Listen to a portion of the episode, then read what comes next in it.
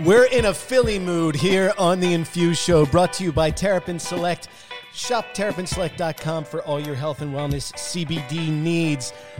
Mike, Francesca, you ready to do the show? I am so ready. Guys, this is a big one. It's time. Wait, is it summertime? Quitting time? It's boss time here on The Infuse Show. As my man Steve Van Zandt would say to Bruce Springsteen, I'm saying it to my man Will Edelstein, the Jewish Sauce Boss, is joining us as our first ever in-studio guest. Will, welcome. Thank you. Thank you so much for having me. It's really an honor to be here with the three of you. Dude, we couldn't be more happy to have you here. We've been smiling since you got here. We met Will up in New York City at the beginning of this summer, and I was fortunate enough to talk to him for a few minutes. But a few minutes, Mike, that wasn't enough. Not even close. No. We were like, we got to get this guy back on. We said, stop hogging him. We got to talk to him, too. I know. I know. But he's a very popular guy at that show, as you know. Will, you know, we have so much to talk about today. And the funniest thing is, I wanted to, the first thing I wanted to ask you, because I love this personal feature ever since I've been following Jewish Sauce Boss.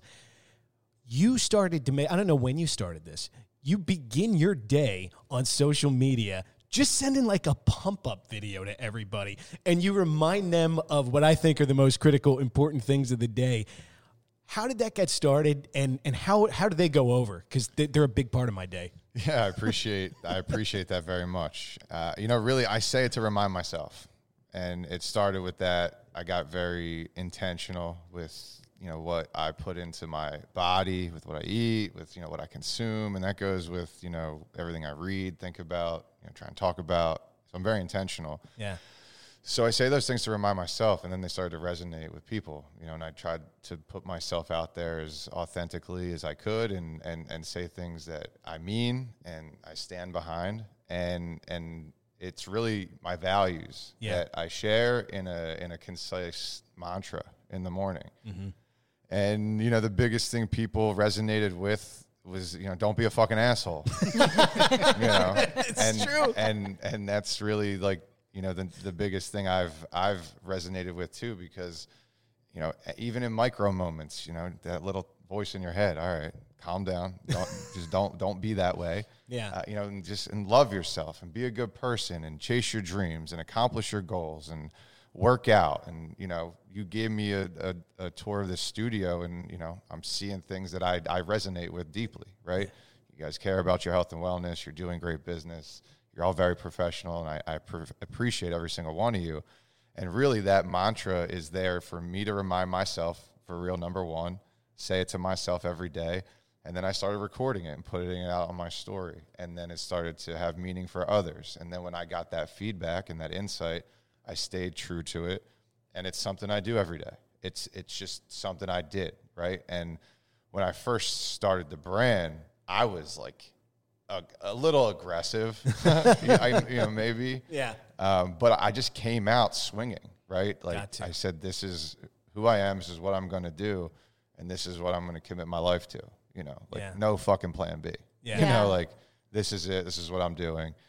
And I just started putting it out there, and, you know, I'd wake up every day and smoke weed and go to the gym and do business and build my brand and this and that. And the growth was cool, and it was challenging, and this industry is pretty unforgiving. So I'm just grateful to be here today, right? To walk around a cool place like New York City, you know, connect with really cool people like yourselves, and then be invited here today to discuss, you know, my initiatives, learn more about what you guys are doing, and then hopefully see how we can grow together in the cannabis industry, which I believe in deeply, you know, from everything to how it can heal you, to help you, to make people money and, you know, make economies better, improve, you know, societies and you know, wherever we all touch of that on. Is so healing and helping. It's all healing, right? It is. Yeah. It's all elevating. It is healing, and we do have a huge gaping, festering national wound where cannabis is concerned, with that horrible stigma that's been attached to it. And please know that every video you make every day, normalizing this and saying, I'm hitting this, then I'm going to the gym, then I'm gonna work harder than anybody. You're doing a lot to end that stigma with those daily videos. That's the biggest. I mean, that's the entire basis I started my brand on. I showed up in a shirt with that logo on it, and said, I'm here to change the stigma of cannabis, and just looked everyone in the eye and said that. And I showed up and learned and failed and figured it out and failed again and learned more, and just kept getting back up and never giving up and not quitting. And, you know, it's allowed me to grow into the person I am today, and I'm incredibly grateful for it, and I value it, and I honor it, and I'm excited to grow into an even better version of myself. And you're doing it every day, brother. And like I say, you are something to work towards. We couldn't be more impressed with the work you do for our community. Before you got into that, before that logo was born, that's sitting there on your shirt and that we have on our studio monitor, can you tell me, our audience likes this, what was your first experience with the plant like? Because a lot of us grew up, in cultures like Mike and I were in school with the DARE program, and everything being, for lack of a better word, villainized. In particular, a plant like this. What was it like? What was your early experience with cannabis? Well, I'll bring it back to a different perspective in a sense. So, my household was amazing. I grew up with love, kindness, and all the things you would need as a child. Great parents, and I also learned a lot from them. My dad is the man. He's a wild person. Some would say crazy, but he is who he is. So I saw, but understood drug use and everything from cannabis to, other things as well, right? So at a young age, I got an education on certain things to do and certain things not to do. And then I chose my path pretty intentionally. All I wanted to do is get through school and all this stuff and go to college and go to Penn State. That's what I wanted to do. And I did that, and I was super excited about it. And then as I got older and, learned and, was curious, I said, I want to try cannabis. It's something I wanted to do. I drank a little bit. I was never a big drinker. I kind of grew into that in college, but, that was just, with, the time. The culture. That was more social than anything else. Yeah. It's like the lubricant for socializing. But at the end of the day, I tried to get clear on, all right, let me try this out and see how it is. But the first time I really remember smoking was these two dudes I knew were older than me. They were I thought they were cool. I was probably playing basketball in the driveway with some of my homies, just, hanging out. And I might have been 16 or 17. And they pulled up at the house next door in the driveway and probably a Honda Accord or some beat up piece of crap car. And then they put the windows down. I just see the smoke coming out of the windows. Hot boxing. And I'm like, it smells like a blunt. I'm just like, okay. And it's like, I'm 17, so I'm and I love hip hop. So it's a big, it's in my mind, right? Right. So in my head, I'm like, I'm going to go over there and so I hit that blunt, that day. And it was just that was the first time I smoked or whatever. I don't even remember too much of what I felt, but I was like, yeah, I smoked some weed today, or something like that. Check. And then in college, I really embraced my relationship with the plant and, learned how to roll joints and blunts and got interested in glass and smoke shops and the culture and all these things. And then it inspired me to start giving speeches in college about the decriminalization of cannabis. This was probably 2010, 2011. And there was a little taboo, to do that. My teacher was like, okay, but I gave it everything I got. And, I always said to her, if you or the audience isn't ready for the information, that's not my responsibility, but I'm going to deliver it to you anyway. I love that. And that mindset at that age was just how I did things. And I didn't care about my grade, but I knew what I was into. Right. And then, even fast forward to getting out of college, I failed a hair drug test for weed, which was wild experience. Yeah. So I was in the hospitality management program. That's what I did from 16 to 26, and was in that industry. But in college, I just kind of did my thing. And coming out, I was like, hair drug test for a casino entry level job, Wow. And I was like, okay. So I got the shampoo, tried to beat the drug test, went through orientation. Yeah. And then I walk into my first day at the casino, and my boss was like, we got some bad news. You failed the drug test for marijuana. And I was like, so what? What's the problem? I'm ready to go to work, in a suit, ready to go to my first day. And he's like, you can't work here. And I was like, oh, shit. Yeah. Like, whoa. It's your first time being blacklisted. Like 22 years old. I'm like, damn. Weed really can fuck up your life because of the way the world works. Yeah. Not because of the weed. No. Because of the systems that were built around oppression. Exactly. That included weed. All of it, right? It's like, it was wild. At that time, it was a big issue for me, right? Mm-hmm. Because it's your whole future. It's everything you've been working towards, and now this. Yeah, yeah. And it was hard pill to swallow, lack of a better term. Mm-hmm. And, it was embarrassing, but, just like I talked about in the beginning, like I grew up in a household that was open, communication, all these things. So, told my parents what happened, and they were like, come home, mm-hmm. And we'll figure it out. And we figured it out. And, 2 weeks later, I was working at Chili's, which is awesome. Anyone that works at Chili's, it's a cool place to work. My sister works at Chili's to this day and crushes it. She's an amazing woman. Uh-huh. But yeah, I worked there. I kind of got back on my feet and just, shed that experience and let it, be what it was. I made sure I went after a job that didn't hair test, because that shit was just ridiculous to me. It's like, I'll play the game and, pee in a cup and not smoke for a month or two. But nah, this is whack. So needless to say, figured it out, got on my feet, got into my career, worked in the hospitality industry, mainly the casino business. Mm-hmm. And, 26 years old, I had some changes go on in life, some real, interesting life changes. And I found myself with a pretty open, clean slate. And I got, fired. I lost my job, all just wild shit. And I said, I'm starting Jewish Sauce Boss. And this was 5 years ago in November. Wow. Yeah. Wow. So talk to us, Will, about that brand and in terms of what it was that you had in mind. What was your vision from it at that point in your life to where it is today, 5 years later? So I thought about what I loved, what I'm passionate about, and how I could be of service in the world or my community or to the people around me. Mm-hmm. And, I was in a, probably 3 months of just, I didn't do shit, but study, work out, smoke weed, eat well, just isolate in a sense.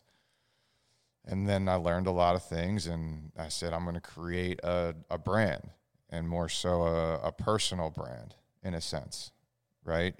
When you think of Jewish Sauce Boss, I want you to think of me, but I also want you to think of cannabis, right? Mm-hmm. When you see JSB, I want you to know the name, but I want you to think cannabis, and that was the essence of what I want to do, is change the stigma. Mm-hmm. And, the story is Jewish Sauce Boss, the name, I'm sure we talked about that the last time we saw each other. It's my values, being Jewish, right? The one phrase I think we both really enjoy is tikkun olam, which I know you wanted to touch on, and we can table that, but it's repairing the world, everything from being kind and loving and helpful and, honest and truthful. And, all of these things are important to me, mm-hmm. right? And cannabis, helps lead there. There's been a lot of things that have happened, people get wrapped up in cannabis, and then it leads to some other drug, whatever, and people always want to scapegoat for something, and cannabis has been that for a lot of years in a lot of, circles. And, for me, I wanted to figure out a way to show up every day and normalize the conversation, change the stigma, and build a brand in an industry that I still believe hasn't even started yet, really. Yeah. Every state has different rules. Every country has different rules.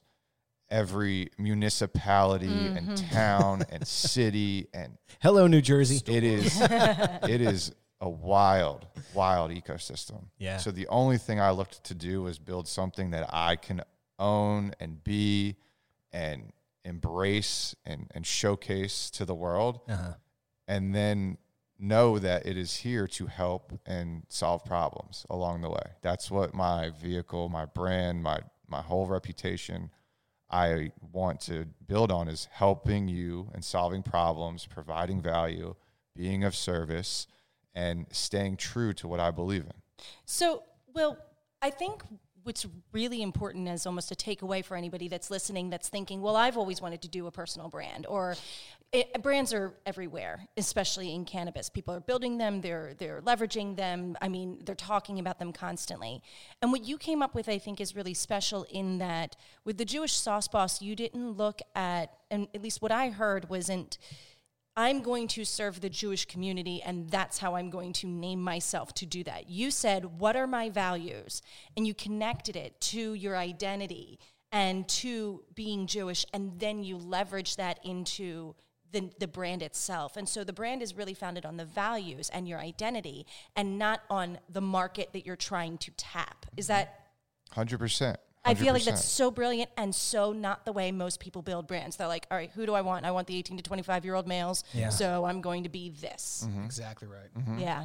Yeah, you're spot on, right? Like, I built this for myself, you know, like truthfully. Audience of one, number one rule of branding. To figure out, like, can I do this? Yeah. Mm-hmm. Am I capable of this? Am I going to push myself past my limiting beliefs of myself? Yeah. Because when I look out into the world and see other people who do anything, I'm like, oh, I can do that. Yeah. I can do that. I can do that. No problem. I'm going to do that. Or I study people. It's really not do what people say. It's watch what they do, you know, because a lot of people will be out here telling you to do something, but they do different shit, you know, and that's how it works for me. So I study the smartest people, you know. I study branding. I study the smartest brand builders in the world. I study the best speakers in the world. I look to understand the biggest cannabis brands in the world and what they did and how they did it and why they did it and who are they doing it for. And then I'm doing mine, you know, and I'm just getting started. 5 years isn't a long time building a business. Yeah. I'm 32 and I'm not a patient person. It's something I've had to work on. And with shutdowns for 2 years and all this crazy shit. Sometimes it's like, I don't even know how long this, like I've been doing what I'm doing. I've just never stopped doing it, you know, and whether we're busy and serving a lot of people and helping a lot of people or business has been slower or this and that, I try to make sure I continue to just show up, you know, and show up and push through and show up and push through. And it's hard. This industry's hard because it's unregulated, you know, at the end of the day, federally. So this whole thing could go away tomorrow, you know. They could change the rules. They could decide to open up banking. They could decide to let Walmart sell weed. They could decide to let it be manufactured by the biggest companies in the world. They can open, like, this whole thing is different. So for me, the only thing I want to build is my brand, Jewish Sauce Boss, and then make sure I align with the strongest brands that I've ever seen in my experience. And that's what I do today, which is why I show up with these products, Blaze. You know, they serve a marketplace. They're a standard. They set a tone. They're consistent. And that's the way the game works. And that's who I align with, brands like that. And this industry goes from everything from getting it from your guy to going to a medical dispensary, from going to these new legalization and adult use stores. There's a lot of areas of the industry. So all I can do is show up with my brand and own that and be consistent and be focused and deliver as much value as possible to the end user. Well, the thing I really respect about it also, Will, is that you're focused on what you can control, which is your brand and how you show up and what you put into the game.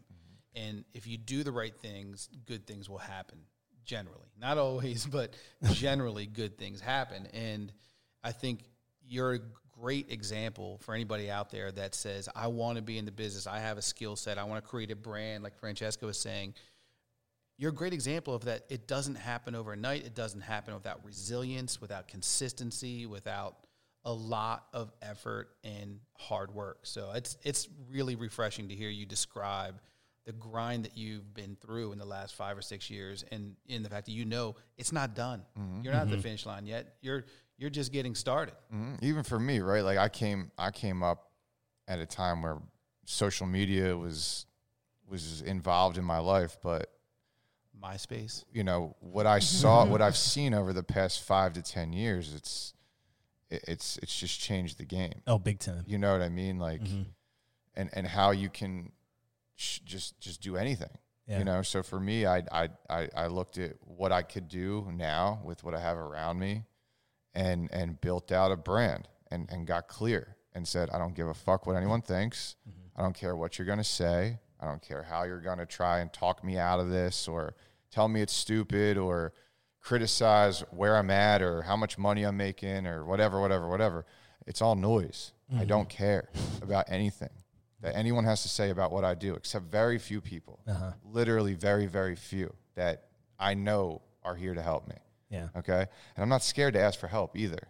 That's another thing. Like, I know when I need help. Like, when I get someone a med card, I'm like, hey, can you refer me to some other people who need a med card? Mm-hmm. Can you help me with that? You know? And those are little things and little, you know, nuances I learned by getting out of your own way and stop being so fearful. Yeah. Yeah. Well, I mean, and look, before, like, knowing to ask for help is a huge thing in areas where it's needed. And I'm actually jumping around. I want to stay on the Blaze thing for a minute and use that as an example, because Mike and Francesca have been in the room with producers, with growers, who say, I don't know, I got good stuff. It sits on the shelf. And we look at why it's on the shelf, and the product, the packaging looks like shit.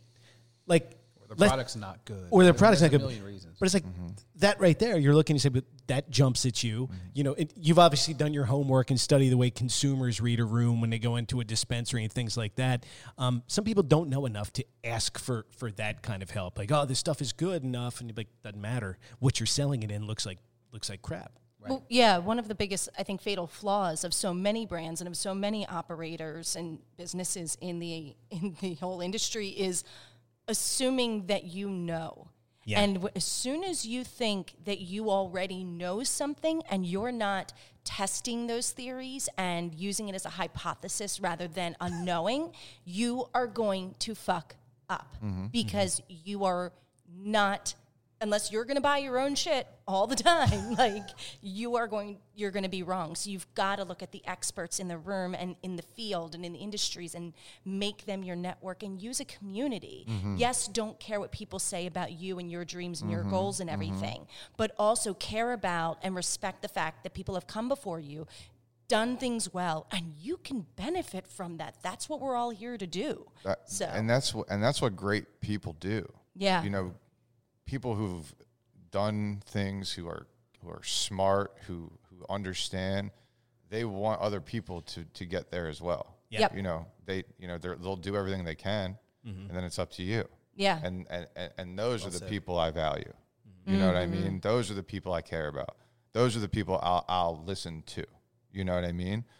And if that's not who you are, or if I don't really aspire to anything that I see within your lifestyle, I will love you and respect you and appreciate our time together, but I'm not going to listen to you on how to operate my life or my business or my anything, you know? Yeah. And for me, the marketplace that superseded legalization and medical marijuana were risk takers and quote unquote outlaws. All right. And, you know, I'll bring it back to, you know, old timers telling me stories of, you know, when it was all dirt, brickweed, and then, you know, Colombian weed came in to the scene, right? And the weed gets better, and the weed gets better, and the weed gets better, and the operators get better, and it's time over time over time, and these genetics and the history and the love and all this stuff. So all of those people are so important to this industry. And their voice is getting diminished, right? And they're also getting devalued by certain companies who have leverage. Yes. Talked about leverage. Yeah. So yeah, I'm grateful, right? I'm grateful for the space I'm in. I'm grateful for the you know, energy I bring to the world. And the history is very important. You know, there's a great book by Steve D'Angelo, The Cannabis Manifesto. It's a wonderful, wonderful book. You know, almost, in my opinion, a must-read for people that want to know the history, get the knowledge, and see, you know, how to do certain things. And there's a lot of great information out here to build something. But it also comes down to, do you have the resilience to get up every day and get punched in the face, beaten down? By all means, don't get me wrong. There's beautiful days too, but this is hard. Like, I'm a young entrepreneur. I'm figuring it out. Yeah. I'm working on my business. I have a wonderful team. I'm so grateful for them. Everything from the physicians we work with to Heather, who's our office manager and patient care specialist, advisors I have, partners I have, everything and everyone that's allowing me to be here right in this present moment, right?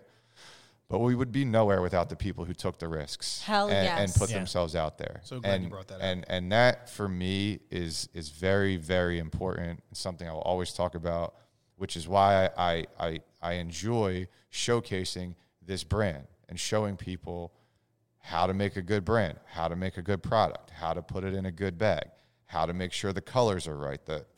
There's so much detail in all of this experience. If you go to Whole Foods and you go down the aisles, you're going to see beautifully packaged goods. So, as a sales agency, it's so easy to look at sales as just the point of transaction. That couldn't be more wrong if you tried, because we talk about sales as an infrastructure. It is every point upon that the customer interacts with the thought of your brand, your actual brand, the product, the experience. So from the packaging, the website, the social, the videos, everything, down to the transaction, which is the last piece, you need to be selling to them the way that, and by selling we mean speaking to them, allowing them to make the easy, clear choice, because that's ultimately what sales is making an easy and clear choice. Confused buyers don't buy. You're right.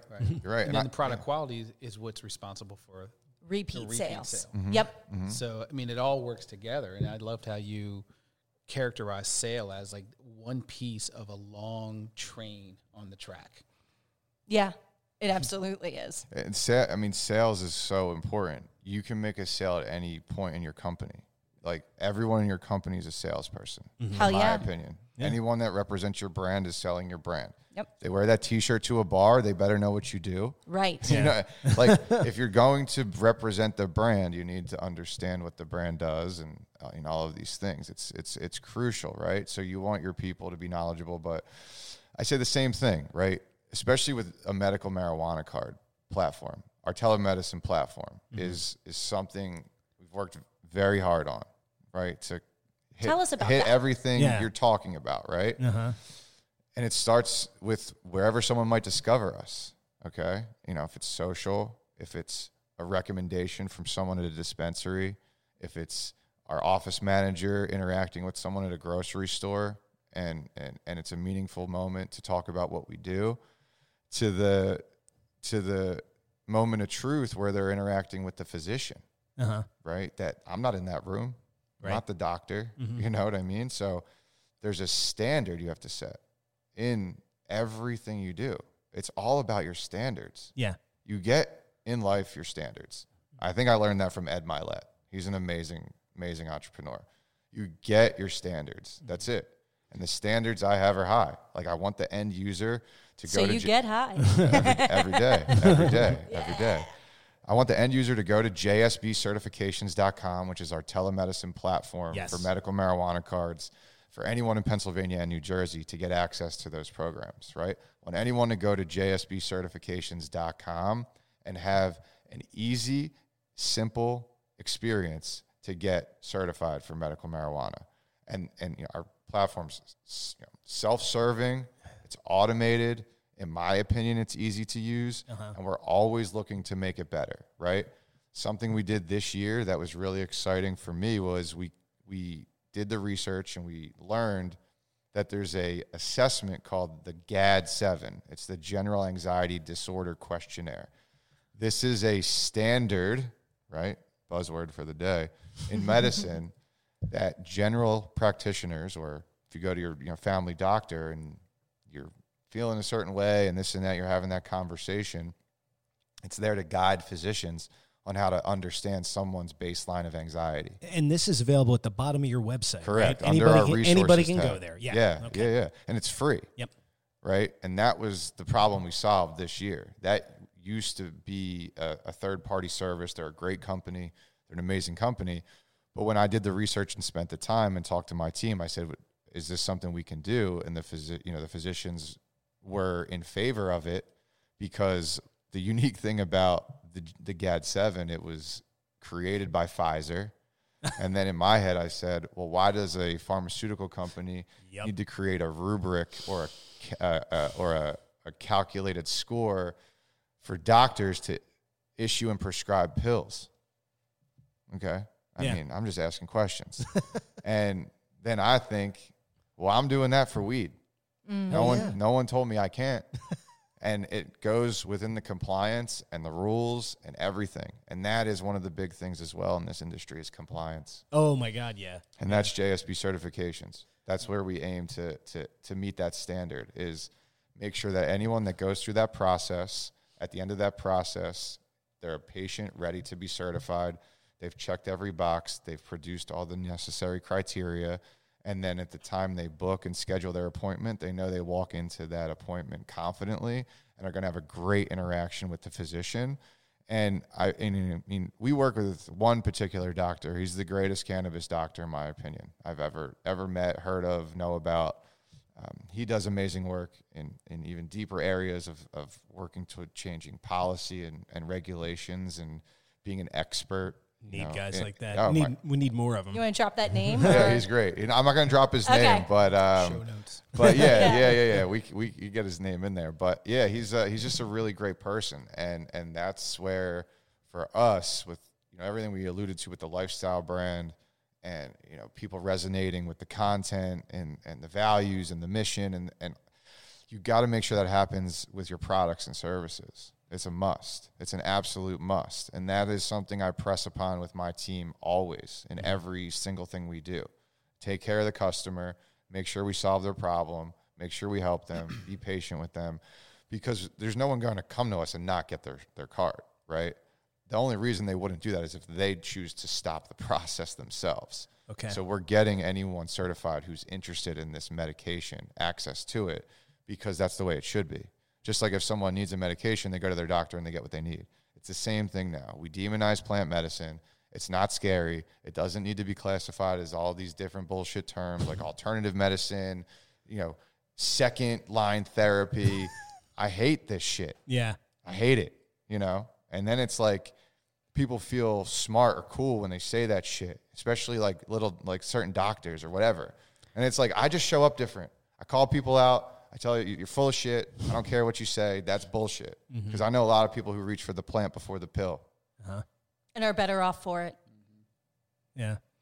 Will, as a forward-thinking businessman that you clearly are, what happens to your business model in Pennsylvania and New Jersey when they go wreck? I mean, does it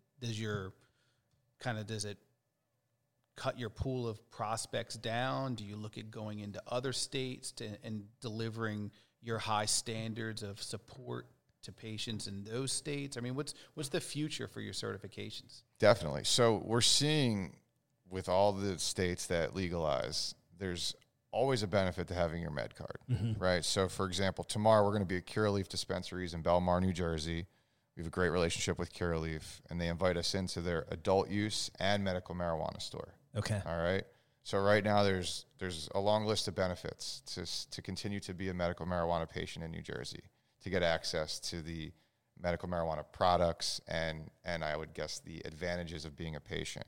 So right now that is no lines, because the only licensed stores that are open are adult use and medicinal. Medical marijuana patients pay no sales tax. Medical marijuana patients have access to higher dosed products at a lower price point. So if you do the math over a 12-month spend and you're a med patient opposed to an adult use patient, and you're spending the same, you're buying the same amount of product, the adult use patient is going to be spending a tremendous amount more money, right? So there's a huge cost savings. And then to get into the medicinal component of this, right, a lot of people are suffering from tons of conditions, right? Tons and tons of conditions, right? We were at the Jewish Community Center in Cherry Hill, New Jersey, and we did this really fun film festival. There was a screening, and talk about that. That's such a cool cultural event. So there was 40 people in the audience. So we watched this movie. It's called Greener Pastures. It's an Israeli film. It's nominated for 12 Academy Awards in Israel. The movie was phenomenal. It touched on everything from seniors using cannabis to the medical program in Israel, to diversion and people selling weed to the cops getting involved. It was a unique movie, a great storyline. So moral of the story, what I'm saying is the audience was what I was interested in, right? I watched the movie 3 times beforehand because I was leading a discussion afterward, so I wanted to be prepared. So the discussion afterward was the most, gratifying time for me, right? Like, seniors are over-medicated and under-cared for, okay? So they need options, yes, right? And they need support because they're on tons of medications. Everything from blood pressure to blood thinner to water pills to pain management and I learned this with my own mom. Yeah. You know what I mean? Like a lot of things, like way too many pills. It's nuts. So they have trepidation, right, about using the plant. They ask about drug-to-drug interactions. They want to know, is this going to affect this? How is it going to affect that? I always want to be able to provide that service and be there. And I see a huge marketplace being senior citizens. And it's something I value because we've got to service 90-year-olds and get them medical marijuana cards. And then those people talk to their friends and they destigmatize the plant amongst their community, which brings more seniors into the marketplace. And then for me, right, I look at it as an option. I'm a consumer. If I live in a state and I love weed, I'm going to get my card, right? Because I want access to everything, right? And I, whether you still go to your buddy who's got whatever, go to the legal shop, you get your med card, it's options. We're humans, right? We want options. So for me, I see the market always being there, even if the price has to go down and this and that. But the future Jewish Sauce Boss is brand, right? I want to, my creative studio is a huge future investment for me. Yeah, let's talk about the creative studio. Yeah, so that's getting creative. So that's a place for us to do business, right? We want to create a model in Philly that is unique to the cannabis community, to the business community, where you could come there and have a meeting, and if you're a patient, you can consume your cannabis, right? I'm a patient, and it's patient-friendly. Right there, it's just a new model, right, for us to do things. Do you accept Delaware patients? Listen, absolutely. We have reciprocity. Yes. But and it's like being a Philly sports fan. It's just part of being Delaware. Under our roof, for sure, right? And what have I learned? Right, cannabis is about community, right? We want to cultivate a space that's going to push everything forward. Everything from unique meetups, bringing industry leaders in, bringing in politicians, having people have conversations, doing our podcast, putting our content and taking it to the next level, demonstrating to people what it could be like to build out brands and bring them in and help our clients and really take it to the next level and really let the space come to life, and not put too much pressure on it. We have a great location. We're in the... Yeah, tell them. You have a beautiful location, my man. We're at 411 South Street. Right near Jim Steaks, right near Milk Boy, right in the heart of, in my opinion, the cannabis culture of Philly. And we're there to be of service, right? Yeah. We get you a med card right now, specifically in Pennsylvania. That's the only marketplace that we have that's a legal option. We have a really robust industry, in my opinion. It's, I think, one of the best programs in the country. Yeah. And it's something we're going to continue to service. We want to expand across Pennsylvania. It's a big state. We want to expand across New Jersey. We want to continue to work with the MSOs. We want to continue to service the community because there needs to be plans for the community, and we've become experts in community involvement and engagement and education and all of these different things. So wherever the marketplace goes is what I've built Jewish Sauce Boss for. To move with it. I totally see that because you have – product, right? And soon I want JSB on the product line. Yeah. And I'm taking my time with it, whether it would be to license the brand, whether it would be to get a license for myself. I don't want to rush into anything. Right. I don't want to accept investment money and think about all these things where I'm taking in all this stuff, and then I want to take my time. I want to have a clear plan. I want to do it my way. I want to do it with the people in my life who've helped me get here and continue to expand upon it all, because that's where I see it all going and growing. Well, and that's the authentic part of it that really jumps out at me. When you started off the episode talking about how you started the brand to be you and what you believed in, And now it only makes sense that if you have a product line, it's going to follow that same core ethos. Mm-hmm. And that's really, really good, because a lot of people get away from that and they veer away and they shy away. And next thing you know, the brand that's actually in the market is nowhere close to what you started at day one. So I commend you for that. That's great, great instincts. And it's not easy to pull the reins back and not rush in and get something out there because you want to see your logo there. Mm-hmm. I mean, you're doing it the right way. So great work. Thank you, brother. I appreciate it a lot. And from you is great. I mean, your facility is impressive. The team you have here. I just rented this for the day. You know that you really are like a wonderful unicorn in this community, though, because how many people do we talk to at trade shows? They're like, I have this idea. It's my brand for now, but I'm getting this corporate money coming in. Next time we see that person, next time we see that cat at a show, the product's different. Their stamp isn't on it anymore. Yep, they're out. They're out. Well, I couldn't call it what I want to call it. So that rarity is something to behold. And like Mike said, I commend you for it. It's another thing. I wanted to get your take on this too, because we've been lucky enough to we talked to Beth Lawrence from Philly Startup Leaders.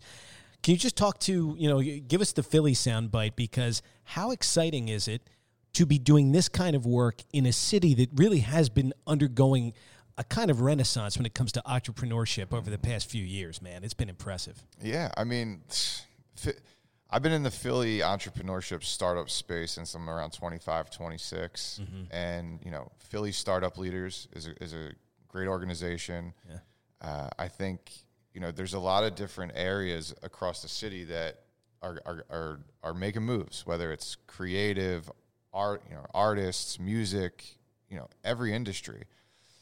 And, Philly sometimes gets, an interesting rap. Reputation between New York and DC and whatever it is, and a lot of people are. Go ahead. In Delaware, love Delaware. I used to go to UDel a lot with some of my best friends. All right, we got some blue hens here. Had a lot of good times at UDel, and so I mean. Philly's a great city. I love Philadelphia. Mm-hmm. I was born in Northeast Philadelphia, and then my parents moved out of the city when I was young, and then I grew up in Bucks County. Okay. That's where I grew up. And for me, Philadelphia is a city that respects hard work and resilience and grit and determination and a lot of things. And that's really a lot of the stuff I have. Yeah, it is. And I push through it. Yeah. In that city, what you said a few minutes ago was interesting, to have a brand and then to stay with that brand for year after year after year is crucial. Like the other day I was on a run and I saw somebody riding their bike with a JSB shirt on. Oh my God, that's such a good feeling. That was awesome. That was cool. That was a great feeling. Right. Yeah. And these things are those are cool moments that you just smile and be like, awesome. This is that's a cool feeling for me. Yeah. But in Philly, right? The entrepreneurship scene is what it is. I'm not really paying too much attention to it, to be honest with you. Yeah. If there's a good entrepreneur to meet, I would love to meet them. Mm-hmm. If there's smart people to meet, I want to meet them. If there's creative people to meet, I want to meet them. But as far as the whole ecosystem of entrepreneurship, I think there was more going on a few years ago, before the pandemic, before everything shut down. And then, a woman like Beth, who's amazing and pushing things forward and has a love and a focus and an emphasis for cannabis is getting it back to where I think it was, and hopefully going to push it even further. And, I used to go to tons of events, when I had a different business, something that didn't work out for me, but I learned a lot. And I was in that scene. And then I came back into that scene with a different brand, right? So, like, sometimes you got to fail publicly. Mm-hmm. You got to come back again and show up uniquely and try again. Because if you want to do business, if you want to be an entrepreneur, whatever the terms are, you just got to get to the thing. And this thing might not be it. That you could fail 20 times, as many times as it takes. If this is what you want to do, this is what I want to do. I failed that thing to find this. Yeah. And this is my passion. This is my profession, and I'm really grateful for it. And you have to look at that stuff also, Will. you didn't, in my mind, you probably didn't fail. In my mind, you learned. Exactly. And you reset, and now you're going to take steps forward. That's going to help. Those lessons are going to help you move forward. There's lessons you're going to learn tomorrow that will help you continue to move forward. And I kind of get the impression that he's not one to just sit around and not continue to learn. I can't wait to see where he goes with all this. I can't either. There's a lot of more chapters to this book. Yeah. And talk about brands. I mean, I think, and bringing together Philly and brands. Philly is a brand. Philly is, and it's similar to you in the sense that there are multiple things happening that maybe you don't see as going together, but absolutely fucking do. So, like, what your creative space, your certification, the product and branding, like, you're not concerned with putting yourself into a corner and saying, I'm easily identifiable. You're saying, I'm authentically here. And Philly is so the same way. It's the, you know, it's brotherly love, and it's also fuck around and find out. And so it's amazing how well you fit into that and exude that. And I think that's very special and recognizable when you know it, you see it. I appreciate that. Especially, you know, in 2017 when I started in this marketplace, it wasn't the way it is now. You know what I mean? And, no, it wasn't. And people were like, why are you doing this here? Why don't you go to, you know, like LA or Denver or just a marketplace that's something that's already going on, or something like that. Yeah, show up to the party. And don't I was start like, the why party. Would I go there when I could be here and just do it? You know, whether you think it's a good idea or not, there's no one else doing it. They're scared, you know? And you're not. You know, and I just put myself in out here to do it in this marketplace because I'm like, it's gonna happen here. Yeah. You know, like, it's going to happen here. Like, New Jersey said they were going to legalize weed for a long time. Yep. They had a medical marijuana program since, I think, 2009. Yeah. So they were just waiting to change the leadership. Phil Murphy finally got it through the finish line.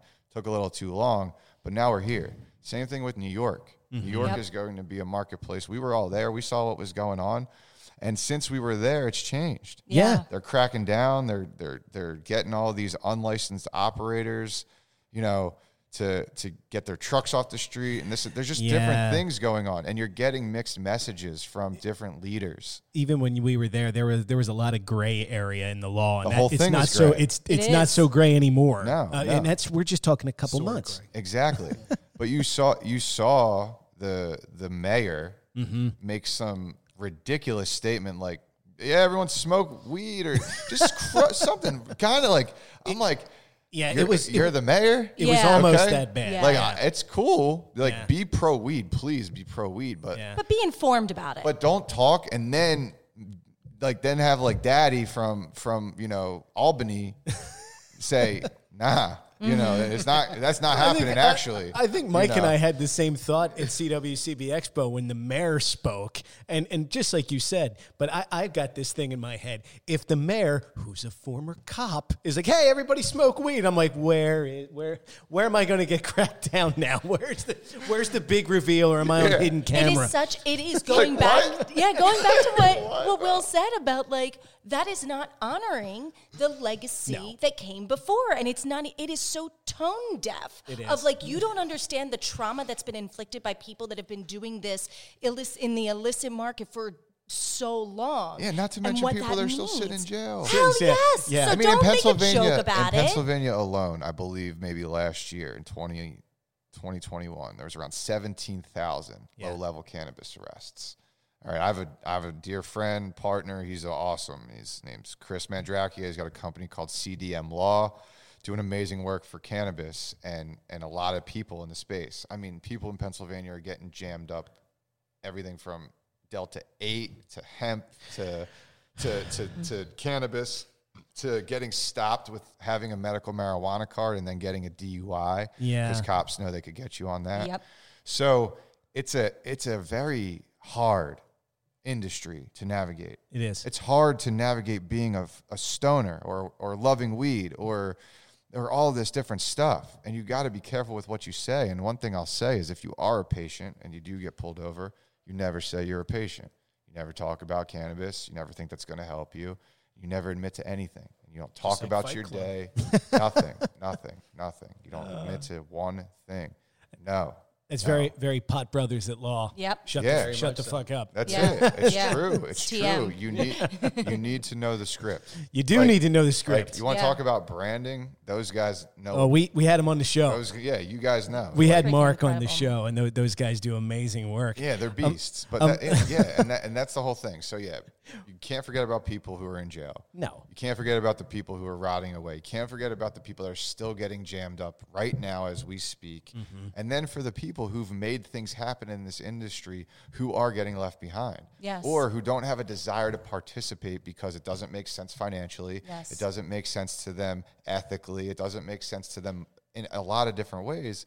And that's where there's just tons of time that needs to go by, and we see where this industry shakes out. So for me, I really don't worry about anything. Yeah. You know, I do, but I just worry about making sure I'm good enough to wake up every day and be consistent and focused on providing value and giving as much as I can give to anyone in my life that I'm looking to service and help solve any problem in their life, whatever it might be. You know, and I'm a businessman. So if I'm talking to someone and we're working through something and this and that, I have an amazing network, whatever it might be. Like, I'm talking to all these people getting their license in New Jersey. Mm-hmm. They all need shit.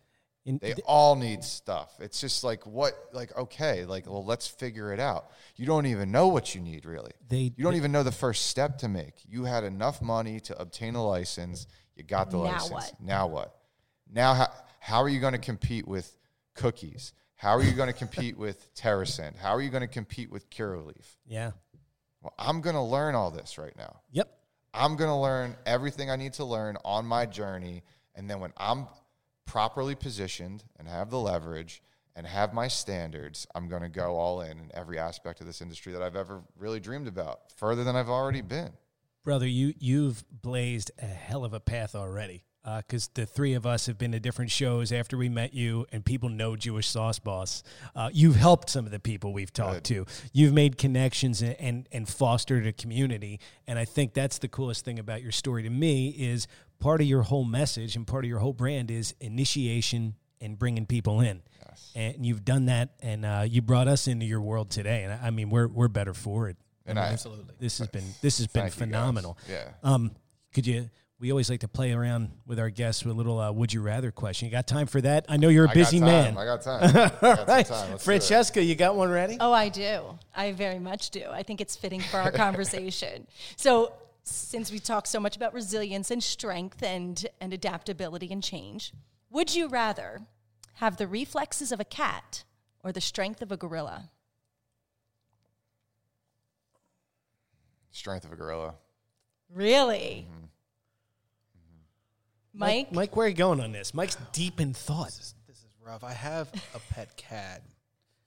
I've been trying to get a gorilla, but I've been unsuccessful. The strength of a gorilla is sick, though. They're ridiculously strong, but cats are so agile and so nimble. And as far as how I think I'm going to go cat. I'd be able to jump like so high and jump around and move around in different ways. Quick. Yeah. And I'm already like sort of strong now, but not agile.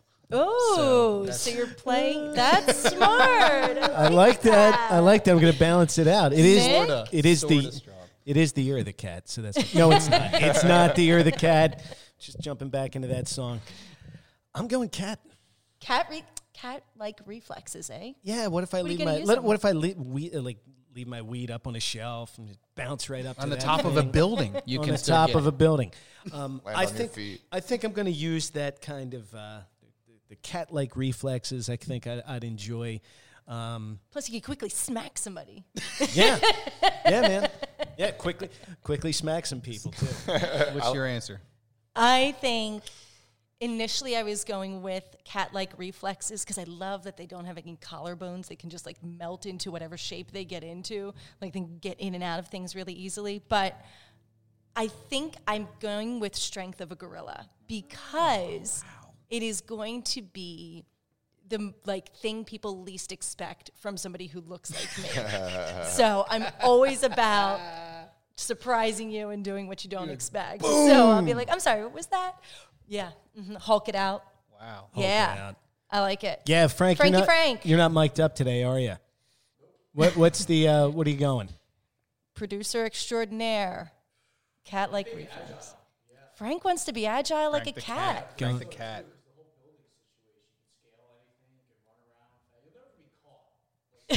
That's true. You can't really herd cats. Yeah, that's true. You're going to save some money that way. But gorillas can control their strength. Like, you could see them peel a banana and then also, you know, like, smash. Yeah, the Hulk smash. Yeah, Frank's not mic'd up today because we have a fourth mic today, and that's a new thing for us. So that's a big deal. But, Frank, you made this work. You made this happen. Thank you so much. It's been fantastic, man. Look, there's a lot that people are going to want to know from you and your services. Will, plug away. Where can people find you, brother? Awesome. JewishSauceBoss.com, JSBcertifications.com, Jewish Sauce Boss on all things social. And we're at 411 South Street in Philadelphia. It's our JSB Creative Studio. We're going to be, you know, getting everything set up. Furniture's coming in, designing the inside. We got our signage up on the windows. We're on the second floor. And we're looking to cultivate community.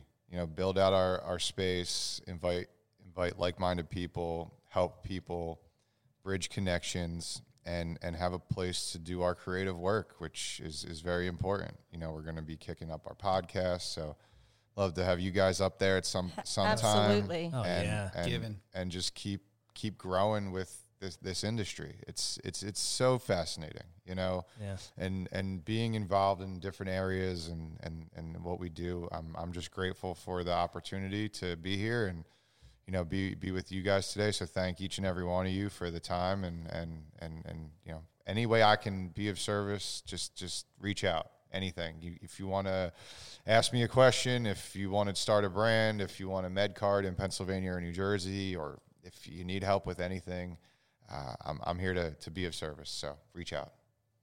I love it. Absolutely. You're the man, Will. Yeah. You are the man. Well, we do a holiday show every year, and we share the things that we consider gifts in the industry that evolved over that year. And last year, I think one that we all came up with without much planning at all was we thought that the return of travel after the pandemic scare was probably our biggest gift, because it allowed us to get back out and meet people in the cannabis community. So, you know, that was truly a gift, because it brought us together, it brought us to you, and when we met you up in New York City. So we're so grateful you're here and that you have elevated the conversation here on Infuse today. Sir. Yeah. Will Edelstein has been our guest today on the Infuse Show, the Jewish Sauce Boss, the one and the only. It's been an absolute pleasure, Mike and Francesca. It always is. Always fun. Yes. Thank you so much, Will. Thank you guys. Thank you, Will. We're going to see you next time from Delawho, Delawhat, Delaware. Bye-bye, guys. Bye.